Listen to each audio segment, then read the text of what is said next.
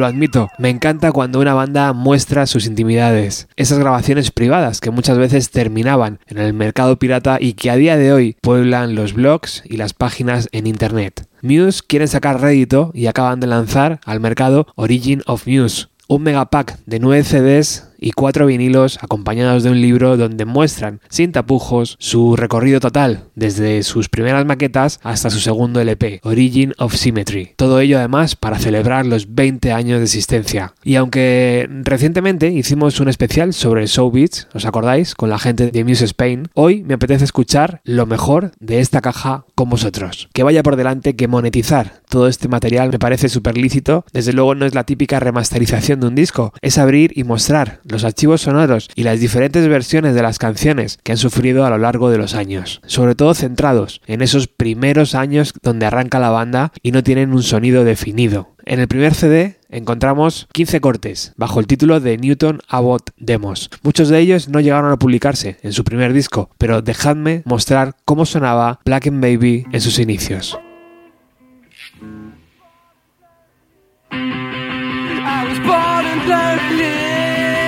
And then you pin me to the floor. Cause you're the only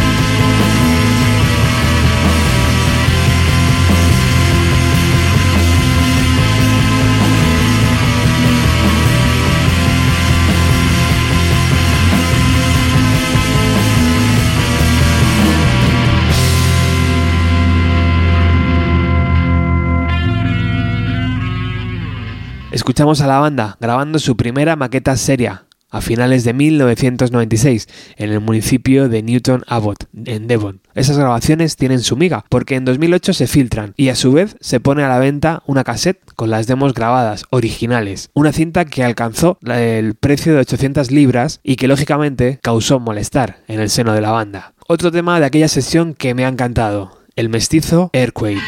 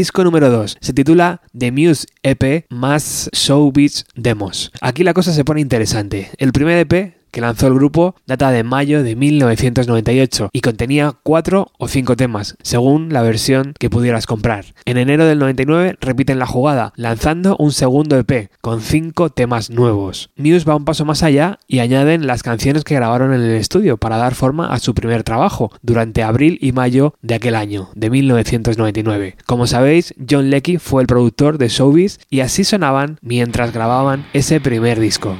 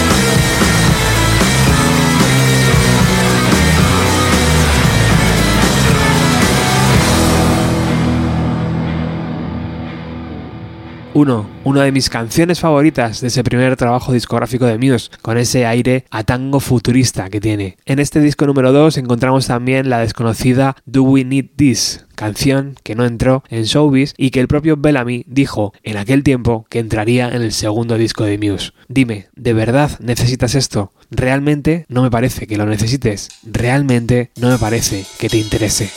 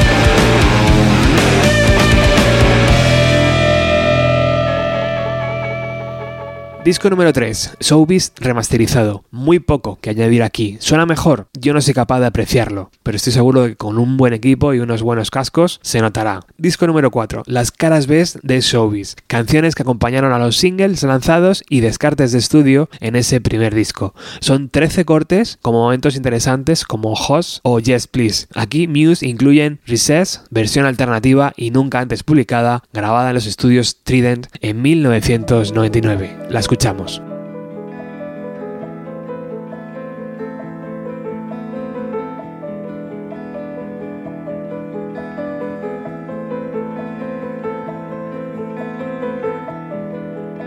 Resuscitate in my sleep, awake to see you're never and the losing yields another year of facing hopes and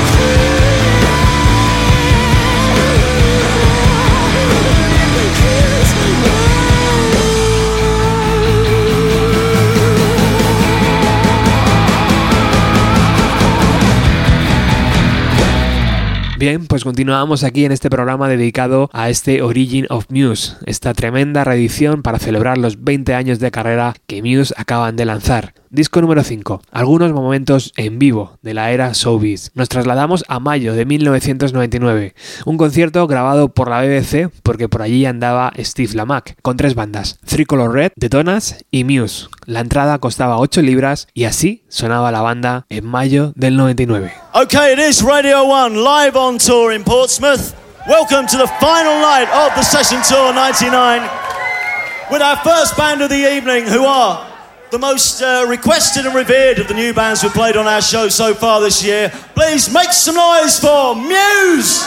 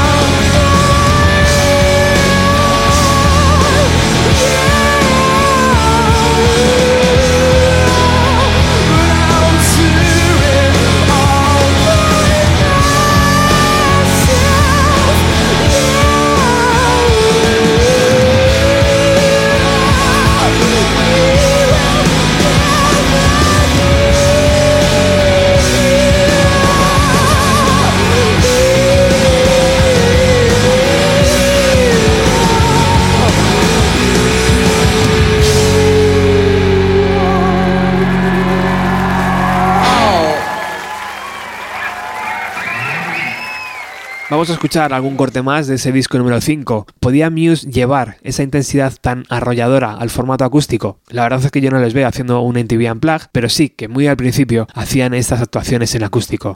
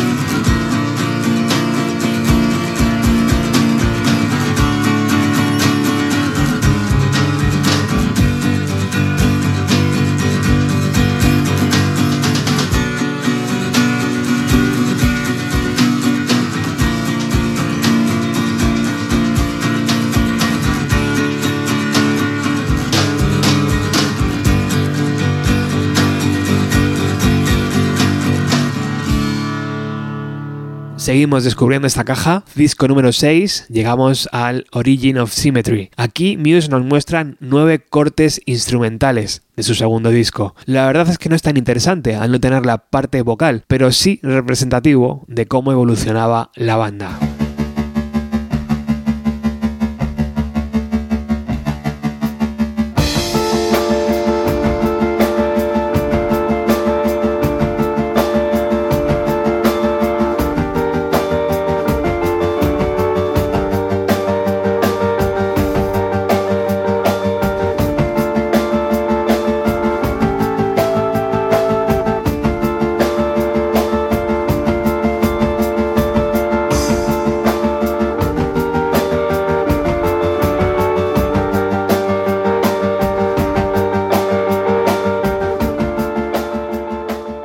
Toda esta colección de canciones además viene acompañada por un libro de 48 páginas con abundante material fotográfico, carteles de conciertos, letras manuscritas y sobre todo información de primera mano. Tan necesario en estos días de desinformación. Como hemos dicho, esta caja celebra el 20 aniversario del debut de estos chicos y además de los 9 CDs que hoy estamos repasando, encontrarás cuatro discos de vinilo con la remasterización de su primer y segundo LP. ¿Cuánto cuesta todo esto? Pues alrededor de 140 euros. Disco número 7. Origin of Symmetry remasterizado. Al igual que en Showbiz, no aprecio cambios significativos. Por eso saltamos directamente al disco número 8, que contiene todas las B-sides reunidas aquí, un total de 13. La banda incluye también Death Star, que siempre me pareció un temón increíble y que nunca entendí cómo se quedó fuera de sus discos.